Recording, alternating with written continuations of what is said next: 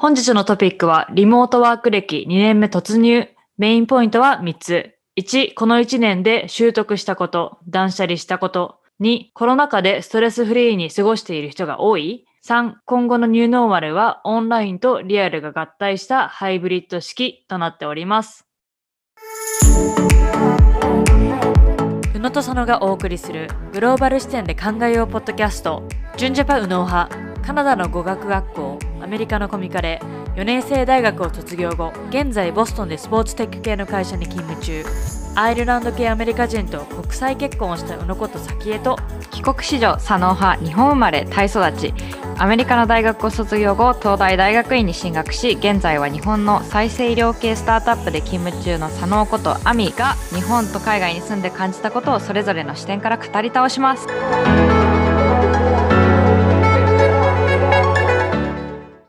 皆さんこんにちは。えー本日ははじめに、えー私たちのところに届いたお便りをお話ししたいと思います。ニックネームあゆみさんからです。はじめまして。サステナビリティもヘイトクライムも男尊女卑もいまいちピンときていなくて文字通りの意味合いくらいの感覚しか持っておりません。問題なことはわかるけど自分のことまで説明できるほどの知識や自分事としての認識がなくふんわりとしてきました。なんとなくそうやって生きてはいけないんだろうなと感じ始めたところ、Spotify のポッドキャストを見つけました。世界で起きていることを自分のことまで説明するようになりたいと思い、気になるトピックから聞いています。世界で起きていることをポッドキャストを通じて触れて、そこから自分の学びを深めていけたらいいなと思っています。これから楽しみにしております。はい。えーあゆみさん、ありがとうございますあ。りがとうございます私たちのあの力を入れているサステナビリティだったり、えーこの間のね、アジア人のヘイトクライムの件など、社会問題系のことについては、こうメッセージをいただくと本当に嬉しいなと思うし、正直、この日本だと、いまいちピンときていない人ってマジョリティだと思っていて、何かこのきっかけ作りを私たちが、ポッドキャストだったり、発信している内容からきっかけとして捉えていただけたらなと思っているので、今後もこういうエピソードなどを発信していきたいと思いますので、あゆみさん今後もよろしくお願いします。お願いします。やっぱ私たちもこういうのを話すことによって理解を深められるしまあそこまでがっつりリサーチをして話すっていうことはないけれどもでもね興味のある分野でリサーチしてそれを皆さんと共有だったりっていうのもしているので私たちの勉強にもなっているしこういったみんなで理解を深めていければなというふうに思っているのでぜひぜひ気になるトピックとか話してほしいトピックなどあれば私たちの元にお送りください。はい。あとですね、あの、私たちの Facebook コミュニティ、うのとさのラボでも月に1回イベントでみんなで話せる機会を設けていますし、このグループ内でも、ポッドキャストのエピソードとか感想を話し合ったりとかもしてますので、そちらの方にも皆さんぜひ参加してみてください。はい。本日の本題は、リモートワーク歴2年目突入ということで、まあ、パンデミックが始まり1年経ちました。なので私たちもリモート歴が2年目に突入したわけですが、まあ、今年から新社会人の皆さん、おめでとうございます。おめでとうございます。おめでとうございます。はい。1年前のエピソードでかなり懐かしい話をしていたので、少しピックアップしたいと思うんですけれども、エピソード70で、おうち時間、ニューノーマルということで、なんか話をね、エピソード聞いてて思い出してたのが、まあ、そういえば日本は結構1ヶ月遅れての、アメリカよりも遅れてのクアランティーンが始まったなっていうのも思ってたりとか、あとは、この入社日が4月1日ではなくって、5月に延期したっていう人もかなりいたし、その5月に延期したけど、結局リモートでの入社式になった人もかなりいたなっていうのも、そういえば去年のことを考えて思いました。で、こう私が言ってたこの印象的なクオットとしては、このコロナを終えて現実の世界に戻った時に、この時間何してたのってなるようなことにはしたくないということで、なんかどうやってプロダクティブに生活できるかっていうのをかなりこの焦りながら模索してたなっていうのは私の印象です。まあこの他にもね、エピソード68でソーシャルディスタンシングを有意義に過ごすだったり、えー67で新型コロナウイルスの日米現状ということで、まあ、これはあのコロナが始まった時の話をしてますので、皆さんぜひ聞いてみてください。はい。まず、このコロナの1年間について振り返ってみたいと思うんですけれども、アミさん、正直この1年間どうでしたか？いやーなんか頭のどっかでは長期戦になるなっていうのはあったけれどもでも当時それこそ1年前考えてた以上にすごく大きな影響があってもうほぼオンラインでっていうのもそれが当たり前になった。多分1年前にそのエピソード70で話してた時は慣れなきゃみたいなところあったと思うんだけどもうなんかこれがそれこそニューノーマルっていうかまあニューではなくて This is the normal みたいな感じで、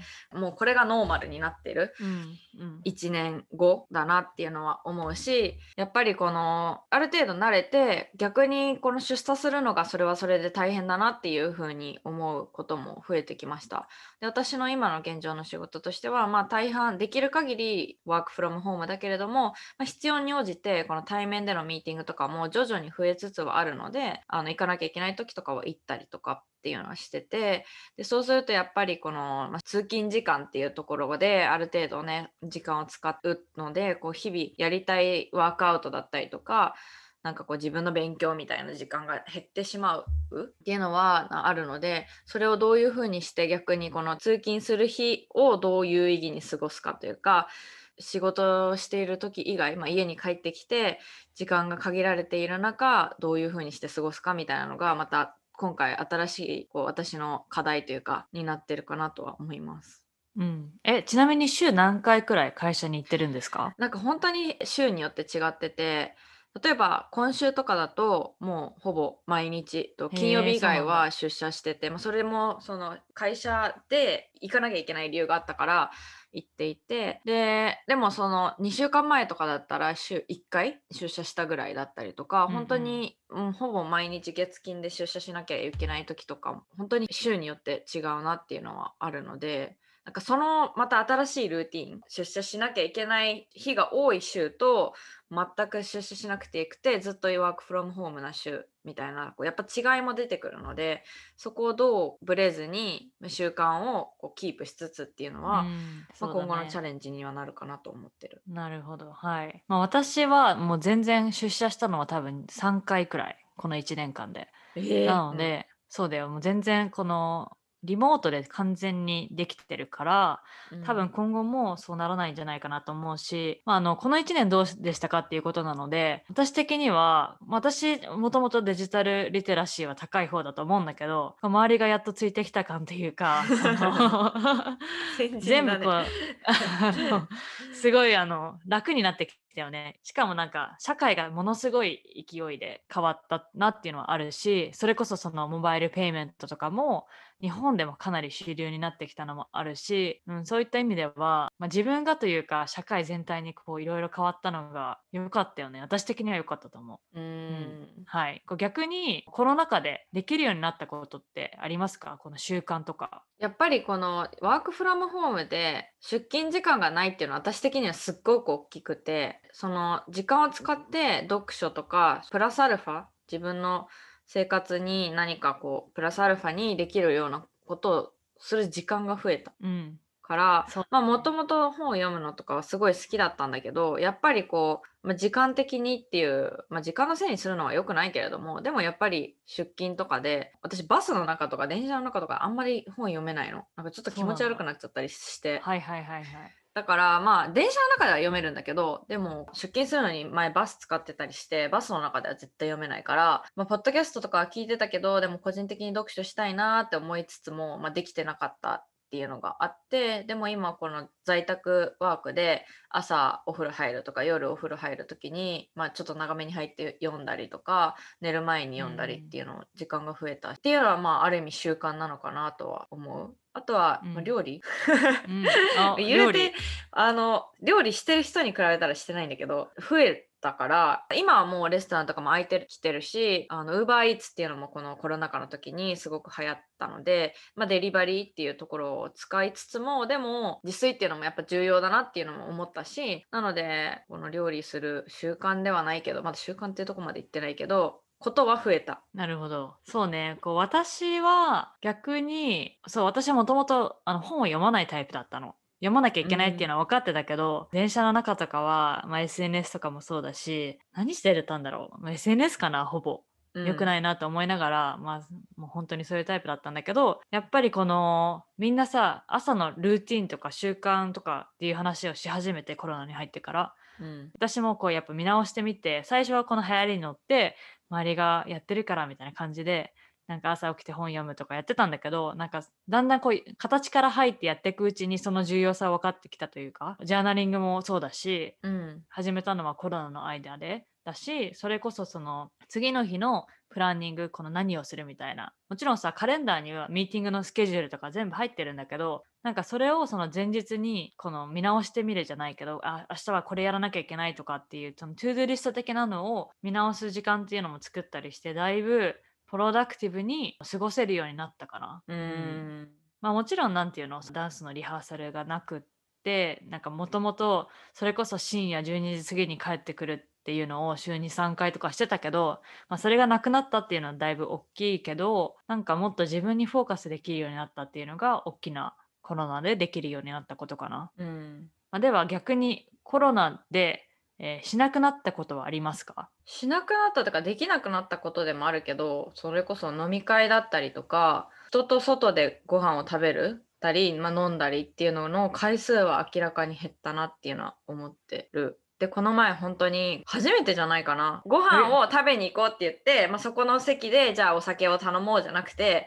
その、まあ、とりあえずコミノミニケーションのためにお酒を飲みに行こうっていうアウティングを初めてした。ああなるほどなるほど。会社とかでってこと？あそうそうそうそう同僚と、あーはいはいはい。そうよくそのコロナ禍でもまあレストランはもちろんやってたしあの緊急事態宣言の時とかは8時までっていうのはあったから例えば友達と週末、えーまあ、6時とか5時半ぐらいからご飯を行こうって言ってどっかレストランに入ってっていうのは1回かなしたことあるけど1回2回ぐらい本当に。ずーっとしてなくて。でもこの前本当にまあ緊急事態宣言に日本で東京でも明けてでとりあえずなんかかサクッと飲みに行こうみたいなのを本当に久しぶりにして、なるほど。うん、っていうのは、まあ、しなくなったかことできなくなったことかな。飲みに行くっていうのは。そうだね。まあ、私も友達と会う頻度はだいぶ減ったけど、うん、なんか飲み会は、まあ、もちろんあのできないし、まあ、日本でもそうだと思うけど、このさ、よくアメリカってバーとか行ってさ、みんな立ちで飲んだりしてるじゃん。うん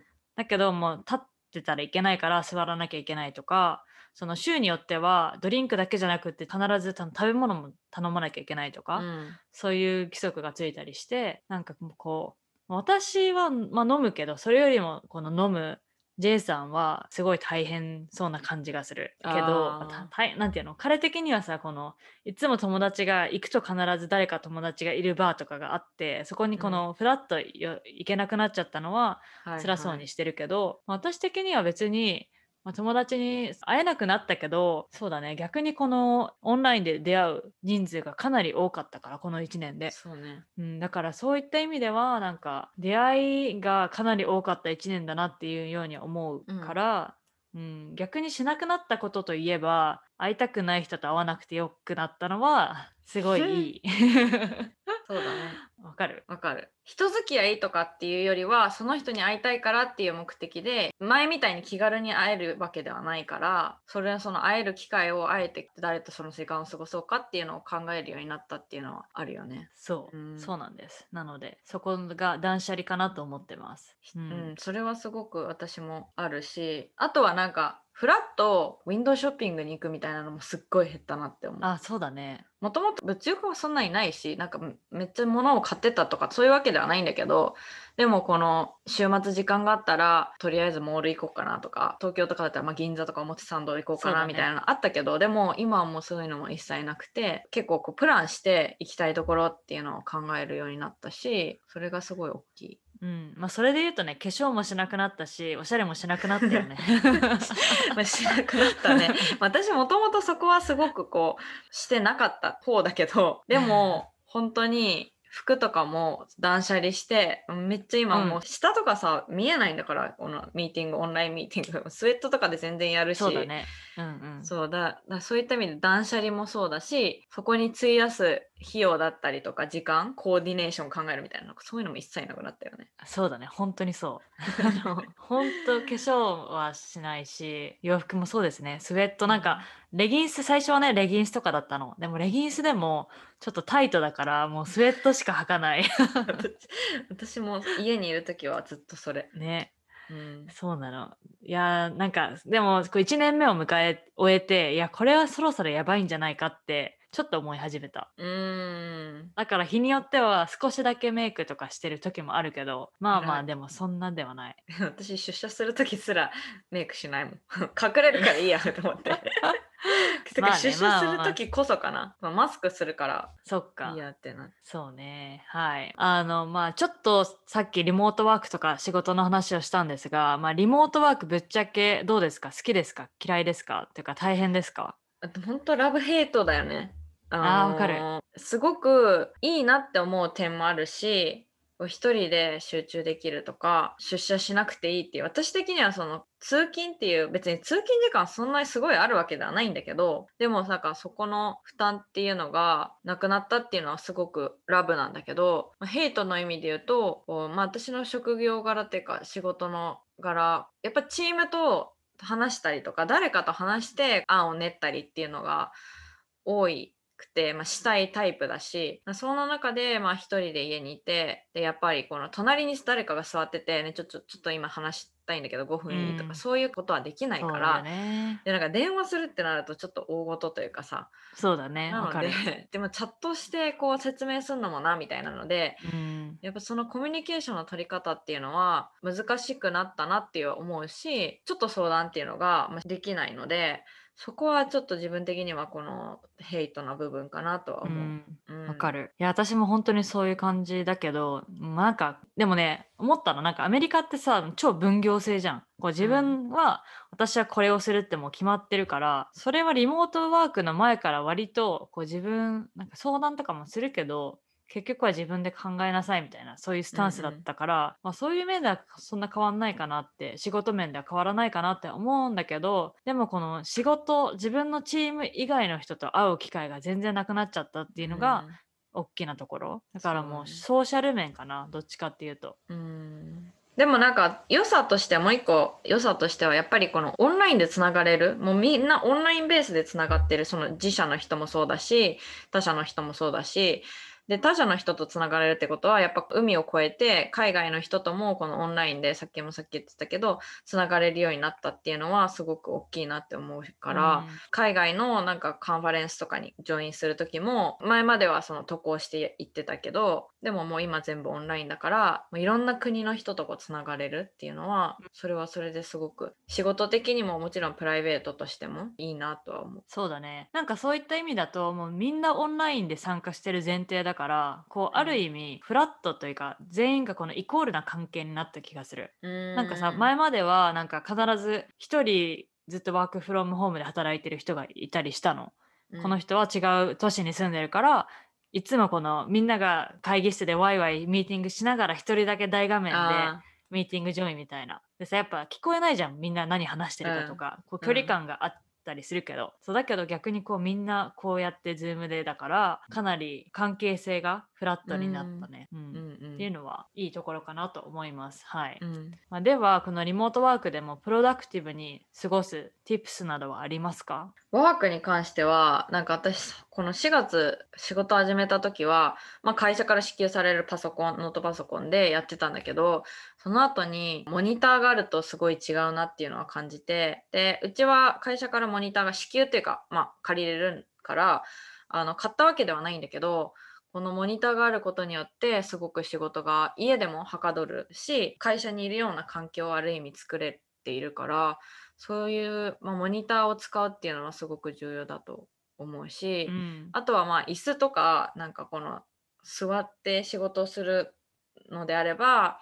もうここうよりオフィスチェアに近いような椅子にしたりとか使うっていうので本当に変わるなっていうのは思う。そうだね。うん、私もその辺は賛成で私もあのモニターエクスターナルモニターあるしあのオフィス的なチェアもあるしあとはその立って仕事できるようにスタンディングデスクみたいなもの買ったりとかもしたのでちゃんとしたあのフォーカスできるような環境づくりっていうのはすごい大切だと思います。うんうんまあ、あとはメリハリかなやっぱりワークアウトしてとか朝ヨガ必ずしてとか、ランチ休憩とかでもいいしなんかやっぱりずっとね家にいるとなんか正直家から出ない日とかあるわけ。うんってなるとなんか私はね、一日中そのスマートウォッチをつけてるので、で、歩いた歩数見て、もうドン引きだよね、やばいって。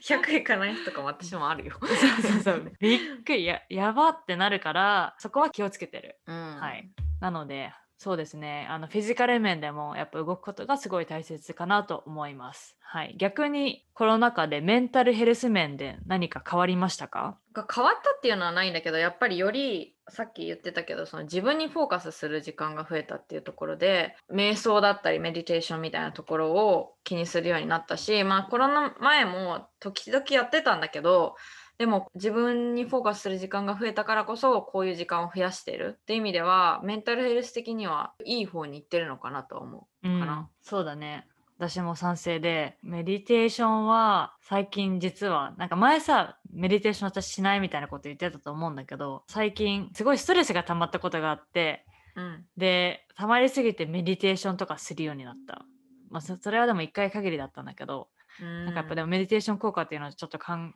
じるようになったしなんかさっきも言ったけどやっぱり雰囲気に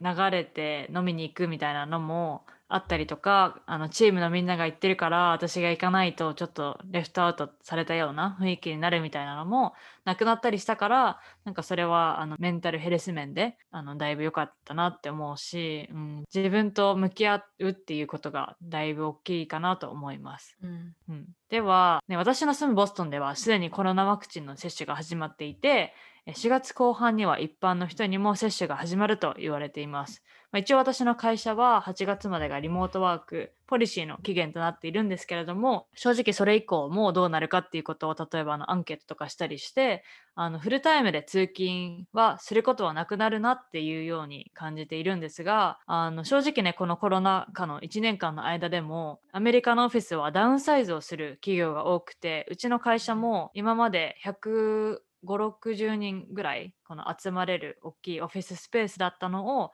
ダウンサイズしてもう80人しか入らないようになって。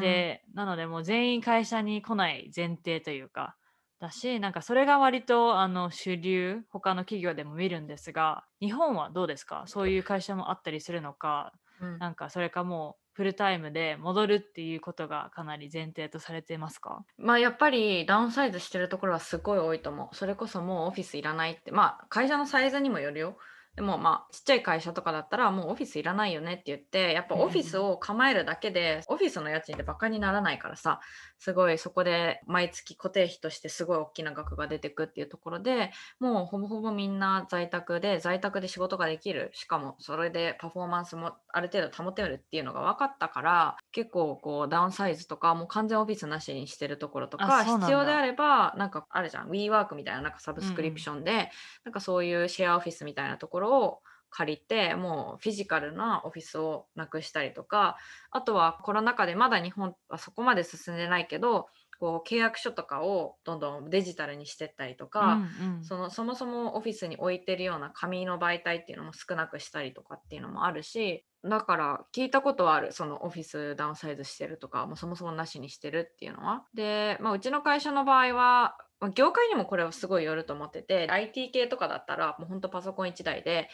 家でもできる仕事だと思うんだけどで私の仕事的にはそのパソコン1台でできるんだけど会社としてはこう製造だったりとか、まあ、研究をやってるところもあるのでそれはやっぱりどうしてもフィジカルな実験室だったりとかそのスペースが必要になるっていうのでうちは逆にアップサイズというかその人がコロナ禍で、まあ、ラッキーなことに会社の、ま業績というか会社もうまくいっているっていうのもあって人を増やしているっていうのでスペースが 足りなくなっているっていうのが、えー、まあ、現状としてはあるのでちょっとこう増やしたいねみたいな話はもちろんありつつもダウンサイズっていうのは特にしてないかな。うんなるほど。はい。そうですね。まあ、アメリカはやっぱり、これからもリモートワークで働くっていうのがかなりみんな前提だし、やっぱ戻ることは考えてないかなっていうのは思いますね。まあ、では、2021年ニューノーマル、つまりハイブリッドな世界になっていくと思いますが、アミの予想予想する今年度の1年間を教えてください。いやでもやっぱり本当に6割7割リモートで3割4割、まあ、多くて半分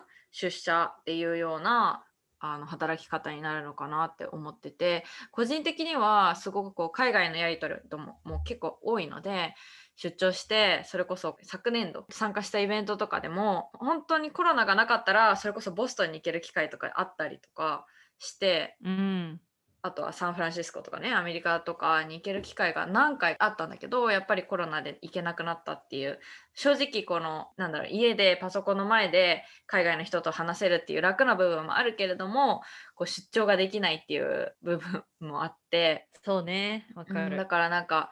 そういうのがもっと増えてくれるといいなとは思いつつもまだ日本はそのワクチンっていうところではアメリカと比べて今いまだ医療従事者が主だしこの、まあ、私とかみたいな人が受けられるのは、まあ、今年中に受けられたらいいなぐらいなのでそうなの？